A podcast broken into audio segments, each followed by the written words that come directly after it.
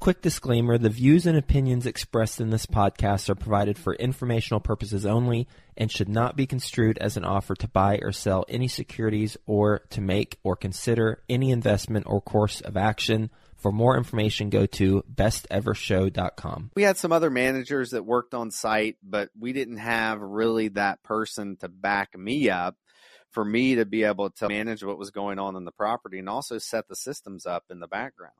So I'm telling you guys, I cannot stress that enough. If you got to pay someone 50 grand, do it. Especially if you're planning on scaling. Welcome to the Best Ever Show, the world's longest running daily commercial real estate podcast. Our hosts interview commercial real estate experts every day to get you the best advice ever with none of the fluffy stuff.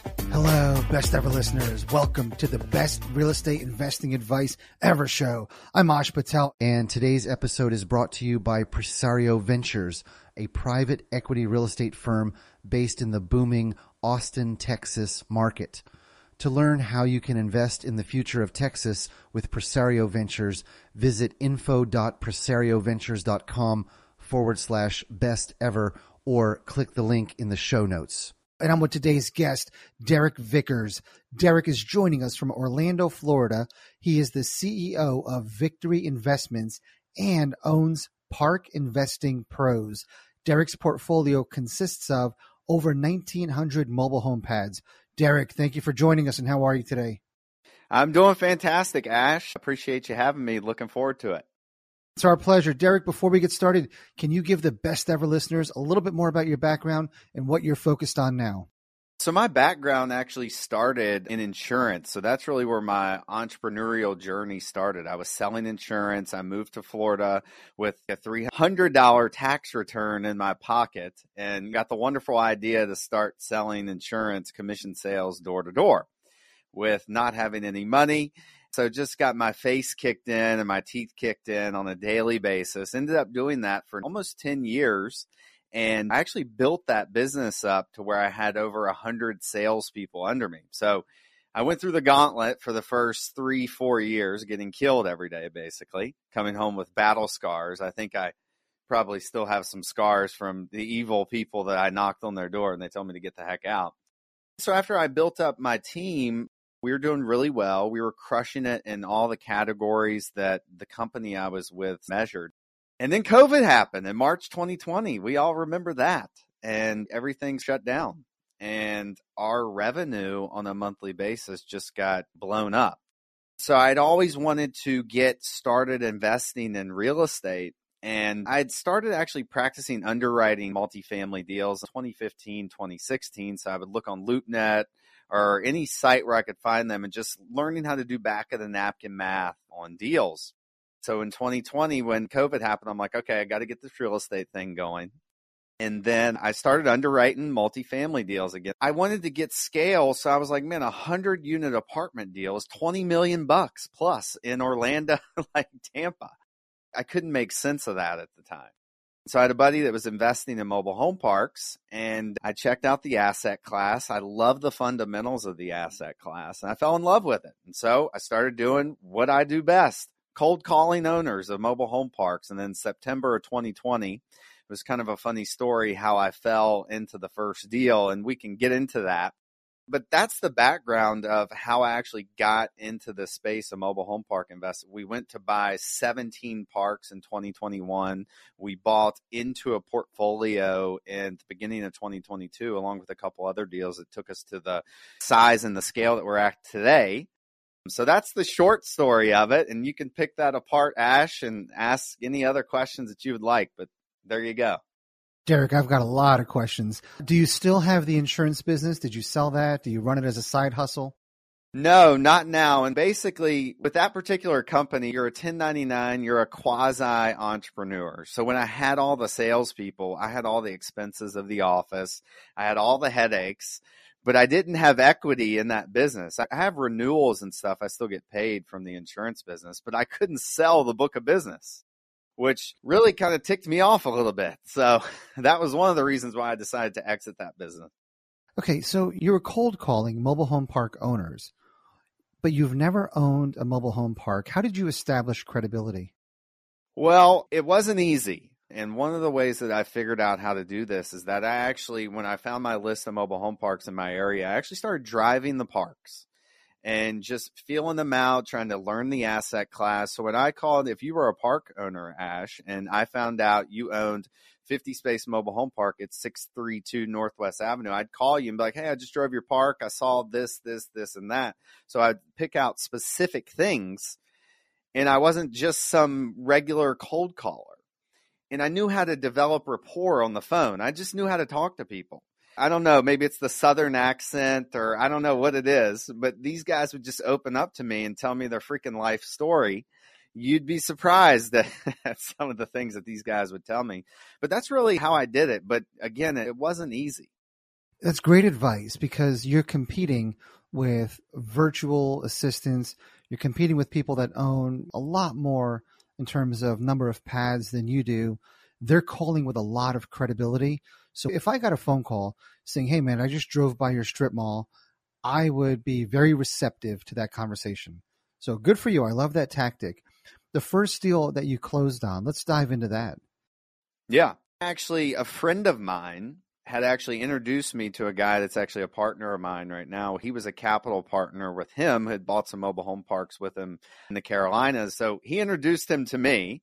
And I started throwing him deals. He actually lives 10 minutes down the street from me. And I actually started, hey, look, I'm finding this deal. He knew about the business. So I was like, hey, I'm underwriting this at an eight cap or whatever it was. And he'd be like, okay, well, hey, you should look at this. Your R&M expenses are a little low. You should up them here. So we became close during that period. And I was finding some pretty good stuff. It was in September. I got a call from him one day, and him and I had been going back and forth talking for a few months now and he's like, I have a deal. My operating partner backed out because it was a nasty deal. We're closing in seven days. Do you want in? I'm like, I'll call you back tomorrow. So I got off the phone and I'm like, what the heck am I thinking? I call him back. Yes, I'm in.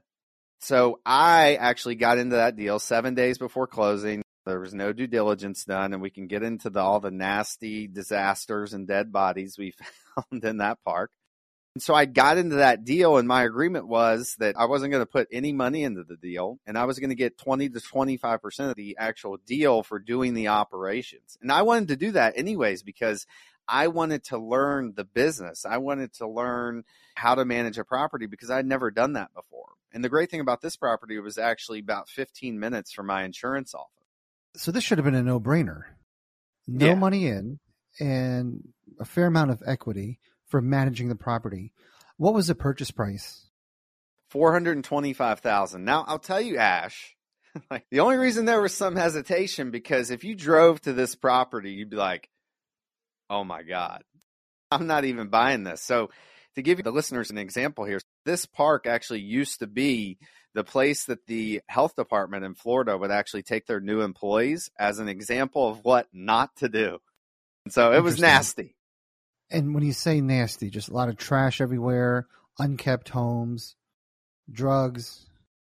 Yeah, unkept homes, drugs. Half the park was vacant units filled with homeless people, drugs. Criminals were living in the park. It was nasty. Damn, I'd pay you 25% to manage that too. yeah. All right. So, what was step one once you get in there? So step one was just establish ourselves as owners that were going to be present because the last owner was non-existent, not present. There was this one car that would drive through every day. It was his drug dealing spot. He would meet all of his customers there in our park because he knew there was no one ever there. The cops were never there. And so we had to establish presence there. And then we had to start getting the non payers out because most of the people that were there weren't even paying rent and the thing about this, yes, it was 2020 and COVID, but half of these people weren't even paying months before COVID started. So it was just a mess. These people were having parties in their house at night. I could go on and on. So that was step one. How do you get them to pay rent all of a sudden? Well, you don't. You get rid of them because if they haven't paid rent in eight months, they're not going to pay you rent anyways. And I'm sorry, unfortunately, real estate investing is not a charity business. Yeah, Derek, four hundred and twenty-five thousand dollars. I'm assuming this property is unloanable. Was it a cash purchase? It was a cash purchase. Yes. How far are you guys from being able to have this sell ready? We refinanced it eight months later. It reappraised for 1.7 million. Wow, that's incredible. Yeah, we crushed it And- on that deal. What all did you do to gain that value? There was 22 boxes, which we would call a mobile home. There was 22 boxes on the dirt. 10 of them were occupied, and all of the homes were owned by us. There was 8 double wides and then the other 14 were single wides. So after we switched over the tenants, we actually sold the vacant mobile homes. They were in terrible shape for next to nothing. Like 500 bucks, a thousand bucks to people as handyman specials. So the object was to get buyer to come in and fix up the home and we wouldn't charge them lot rent for 3 or 4 months while they were doing that. We also required them to put new vinyl siding and skirting on the mobile homes and after they completed that, we actually brought additional capital into the deal to where we would reimburse them for the material cost of the siding and skirting after they were done. So A, we were able to bring in new great people that needed affordable housing. They passed the background check. These are good families.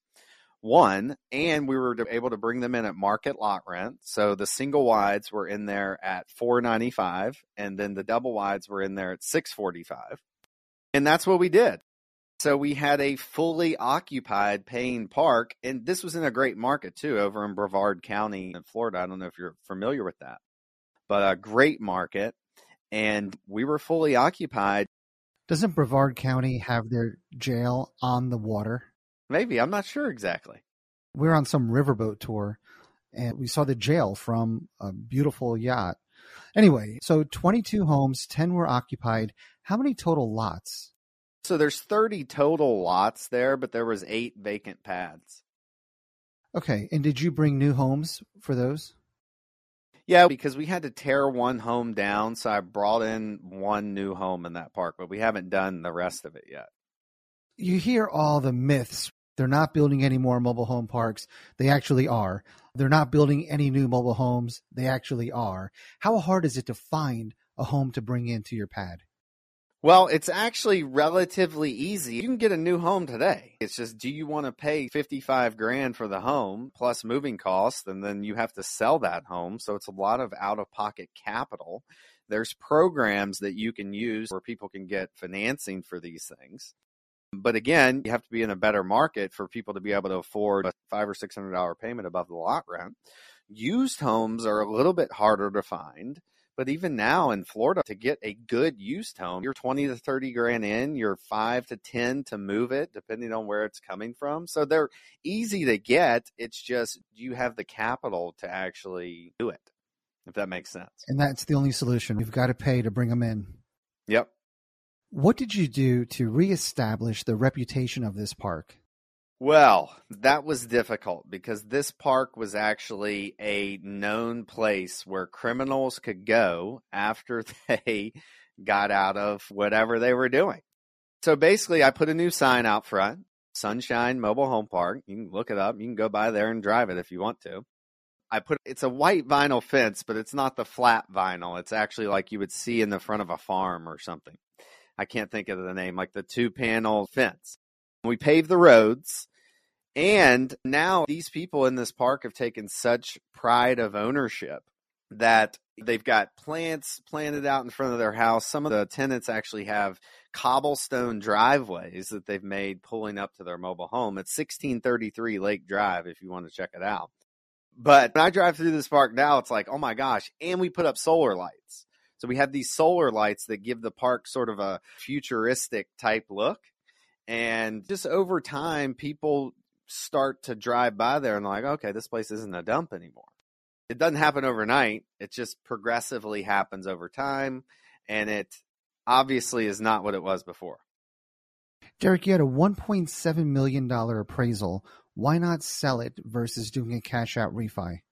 Well, because we could pull our money out and some, and then we could use that capital to go buy more. Because when that appraised, what is that per pad? That's per unit now. That's 70, 70 units, probably worth more than that now. But we actually, All right, not in- oh, look, hold on. Why not sell it now? because I like keeping the cash flow. and just sitting on it because it just sits there. Now it's stabilized. It literally just sits there. And I'm playing devil's advocate here, but you are a value add investor. So you've essentially maximized the value of this property. If you take all of that cash, not just, I'm assuming 70, 80% on your cash out refi? Yeah. Okay. So if you take all 100% out on a sale, can't you exponentially grow that money like you did on this park? Well, I guess we could have at that point in time in 2021. Now we'd have to find something to buy that is worthwhile to make that worth it because the market's a little odd now. But I guess in 2021, we could have done that. We could have just cashed everything out, 1031'd it, or just bought other properties and accelerated the depreciation to hammer the tax bill. We could have done that, but we didn't because our goal was to build up a big portfolio and then put those together and then either sell that or refinance that again, which we ended up doing in half of it. Derek, you mentioned the market's a lot more difficult. You've probably inspired a lot of people with your story, and they want to follow in your footsteps. We're in Q3 of 2023, heading into Q4. What's going on with the mobile home market? Well, the problem is is that every seller in America with a park over 50 units got called by every broker in America in the last 2 years and they were told that their property is worth 150% of its value and you could probably make sense of that deal. Back then, you could have gotten a four, four and a quarter rate on the deal and probably made sense of it in one way, shape, or form. And mom and pop sellers went to the Caymans in their minds. They went ahead and spent all the money and they never ended up selling actually. So now there's just a discrepancy between what we can pay and what we think it's worth versus mom and pop who still think it's 2020 and 2021 and they want to sell these things at a four cap. And numbers don't work anymore. So if you're really over 40 units 40 and 50 units and even down some in like some places in florida but that's where some of the issue has came in today. There's still just a discrepancy and sellers haven't came back down to reality yet. Derek you're a hustler. What are you doing to find deals? When you get these people on the phone I know you could figure this out. What are you doing to try to get deals? We're pushing for seller financing. If they're like, hey, we want a big number, we're really trying to get creative on the financing aspect of it in any way, shape, or form. And so that's really it. And we're just looking for people that are in distress situations and they have to sell. The guy that doesn't have to sell, he's going to be like, yeah, my number's a four cap and that's what it is. And I don't have to sell now. So it's really the same thing as we were doing before. We're looking just for more distressed sellers. Back in 2020 and 2021, and even the beginning of 22, you could offer a higher price. So the guy was like, yeah, dude, I might as well sell because I never thought I could get that for the property. So there was some of that, and there were still distressed sellers. But in our coaching program, I mean, we've got people flying around with deals now, and they're distressed sellers in one way, shape, or form, or they want to do their creative financing. We'll get back to the show. But first, some sponsors I'm confident you'll find value in learning more about. Are you looking to raise money from private investors to buy commercial real estate? SyndicationAttorneys.com is here to guide you every step of the way. At syndicationattorneys.com, they do more so you can do more. They create real estate syndication and fund offering documents, but they also educate you on the ins and outs of raising private money, ensure your offerings comply with securities laws, and help you structure fair deals with investors so everybody wins. With reasonable lump sum fees and over $2.75 billion in securities offerings created, syndicationattorneys.com has the expertise you need. But that's not all. Syndicationattorneys.com also offers weekly attorney led masterminds, networking, and strategy sessions through their pre syndication consulting agreements. To learn more, visit syndicationattorneys.com today to get started. This offer is not available to Florida residents. Here's a crazy idea. What if you approach somebody who owns a mobile home park and essentially do a JV where you buy 50% of it and you split the upside? That's definitely a possibility. The only rebut I would have to that is that sometimes the mom and pop has been operating the property one way for the last 30 years. And for the property to, to become more profitable and make sense, you have to do a 180 almost. and having them still involved, they're not going to like that. And it Yeah, would be a difficult partnership if they weren't on the same page. So if you've got a partner, if you could get on the same page, that could actually work for sure. Is there a particular software that you use to manage these? Yes, a rent manager. Okay. What are the risks of buying mobile home parks now? The risks. Well, I think one of the biggest risks, and I talk about this in my due diligence checklist thing that we have in our program. It's, we have a park that was developed in 1948. Okay. They were developed in the late 40s, 50s, 60s, and 70s. The infrastructure was installed, permitted, and built then.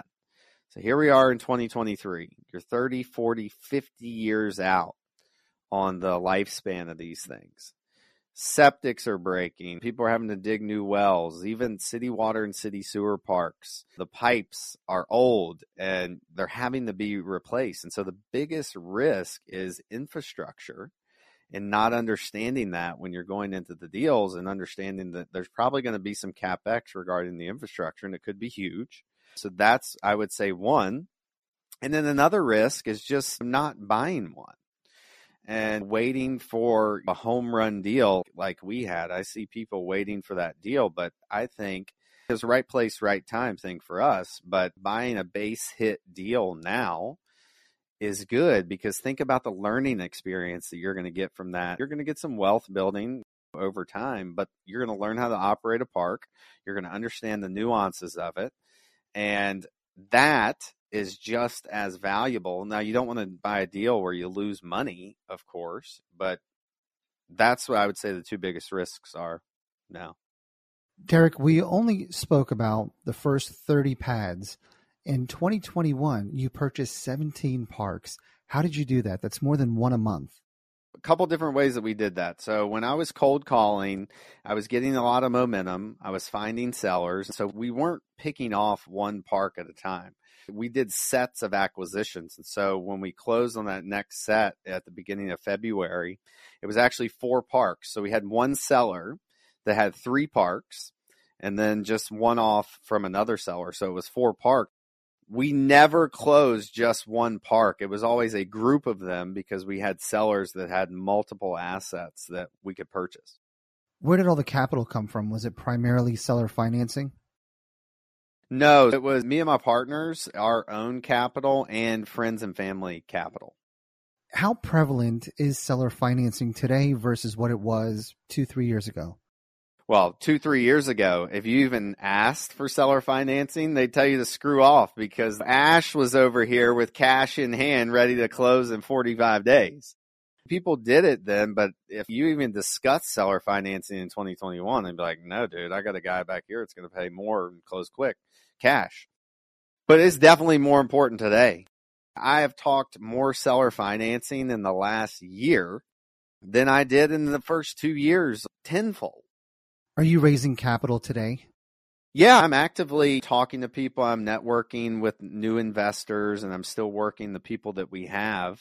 Just getting people warmed up and ready when we've got more deals coming across the line because we're underwriting stuff every single day and we've got some stuff that's close to hitting here relatively soon. So, yes.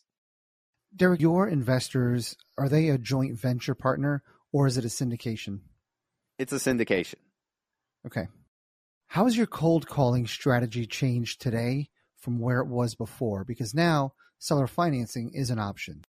Well, the strategy changed and it was me just doing it before. Now I have a team of people doing that. But our strategy is going in.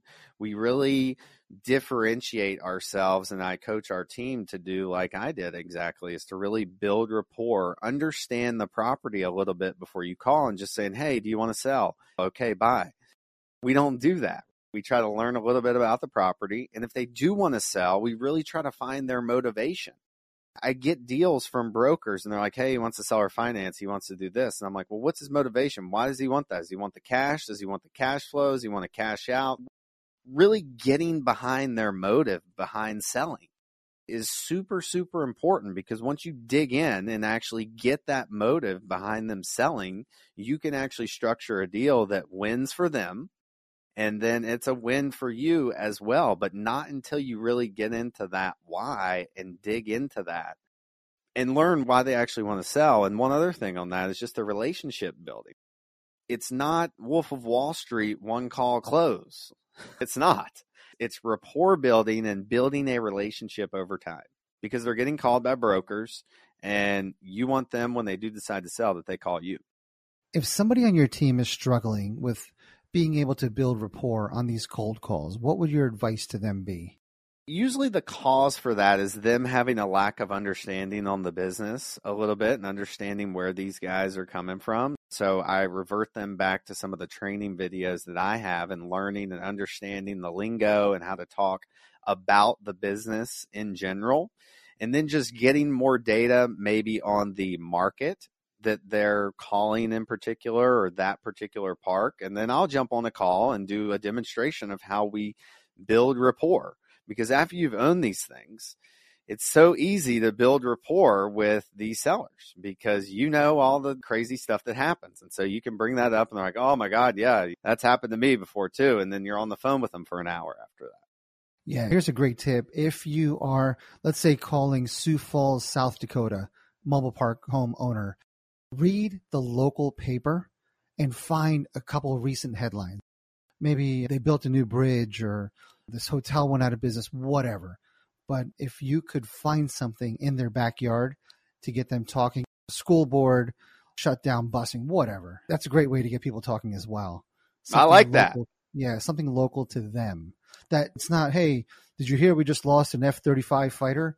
No, talk about something that's happening in their town. Yeah, I love that. Good. What's been the hardest lesson you've learned, Derek? And I'm not talking about I should have gone bigger, faster. I'm talking about a gut wrenching lesson that you've learned in this journey of yours. There's a couple that really stand out, and I think it's really just growing too fast. And I hate to even say that, but when you grow too fast and buy value add properties fast, you don't have the organization in place to do it, it can get messy it can get pretty nasty and you can lose money in places that you weren't thinking because you're just flying by the seat of your pants. So if I was a new park owner and I was buying my first park in planning to scale, I would actually get the systems and processes in place. If you change something, write a step by step process out and how to do that so you can actually bring someone in so you can scale that faster. Don't wait till you get to a thousand lots and the world's on fire and everything breaks like I did and try to just bootstrap your way there because it's not going to work. It's going to break. Things are going to happen. You're going to lose money and you may not even be able to survive that as crazy as that sounds because you got to have those systems in place to do that and systems in place to not give your managers access to money because if you're hiring these managers on these parks, they can easily steal from you. Just stuff like that. I would totally say you got to put those processes in place so you can protect your investment from day one. That is great advice. A lot of people get inundated trying to dig their way out of not having systems. So, piggybacking on Derek's advice, best ever listeners, if you are starting out with your first property, act as if you're going to get 10 more in the next year? And can you still do what you're doing with whatever systems you have in place, or do you need to step it up? So invest in the proper software, proper systems, and perhaps hiring an assistant. Who was your first hire? Actually, I had my mom helping me with some things, and my wife was helping me with a few things. But my first actual hire was an assistant, and she still works for us today and she was basically helping me get all these back end things in order after it was too late. We had 950 lots or something in place. And we had some other managers that worked on site, but we didn't have really that person to back me up for me to be able to manage what was going on in the property and also set the systems up in the background. So I'm telling you guys, I cannot stress that enough. If you got to pay someone 50 grand, do it especially if you're planning on scaling. Again, great advice. Derek, what were your hesitations in hiring an assistant and why didn't you do it earlier? Well, I've had the same thing every time I've had to hire my first assistant. You're like, oh my God, I don't have the money. How am I going to pay for it? And you're like, well, I don't know if they're going to work or not. And then every time you hire them, it's a little uncomfortable at first, but then it ends up working out. So it was just a limiting belief in me not being able to create the extra income and me not thinking I could find enough work for them to do. So it was just a dumb consideration that I had. And it's happened to me every single time. And even when we make a new hire today, I'm like, oh, do we need that person? So just do it. If you're thinking, okay, I need to hire someone, then you probably do but that was what kept me from doing it was just I don't want to do this. I had the exact same thoughts, and I appreciate you really digging down deep and sharing that because I was inundated in my first hire. I thought, oh no, what if I hire them and either they look at my environment, it's too chaotic and they can't work in it, or they fix and streamline everything and then I have no work for them. And then, of course, the 50 grand or so that you're paying them is also like, look, I don't need that much help. It's all just limiting beliefs. And then a question for you is it not like a drug once you're able to offload tasks and they get done and then you hire another person? Yeah, 100%. And then, especially after you learn that lesson, if you don't take the advice and you learn that lesson of not getting those systems and actually writing down SOPs for every little thing in your business, once you start doing that, it's addictive. You're like, oh, I did this today. Okay, I'm going to write that up, put it in the file, and I'm going to hand that to my assistant, and then that's going to be filed away for the next person. I hired a new assistant because we had to move the other person up. And now I have her writing more processes out on things that we can hand off to the next person. So, yes, it is like a drug. Yeah, and this is golden advice, best ever listeners that Derek's sharing. Have those standard operating procedures for every little thing that you do or that they do so that you can offload tasks. If something happens to your assistant, if they get promoted, if they leave, if they move away, you've got everything where somebody can hit the ground running or even you can pick back up because there's things my assistant does that I haven't done in a long time. And damn, if I had to take it back, I got to read some instructions. So, Derek, yeah. this has been incredible advice. Are you ready for the best ever lightning round? Absolutely. Let's do it. All right, brother. What's the best ever book you recently read? Best ever book I recently read. It was actually a book called Zeckendorf.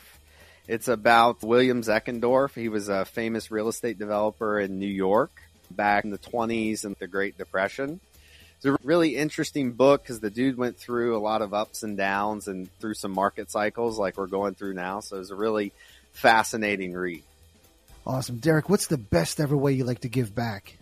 I've always just loved to give back to other entrepreneurs and people that are actually putting in effort to do things themselves.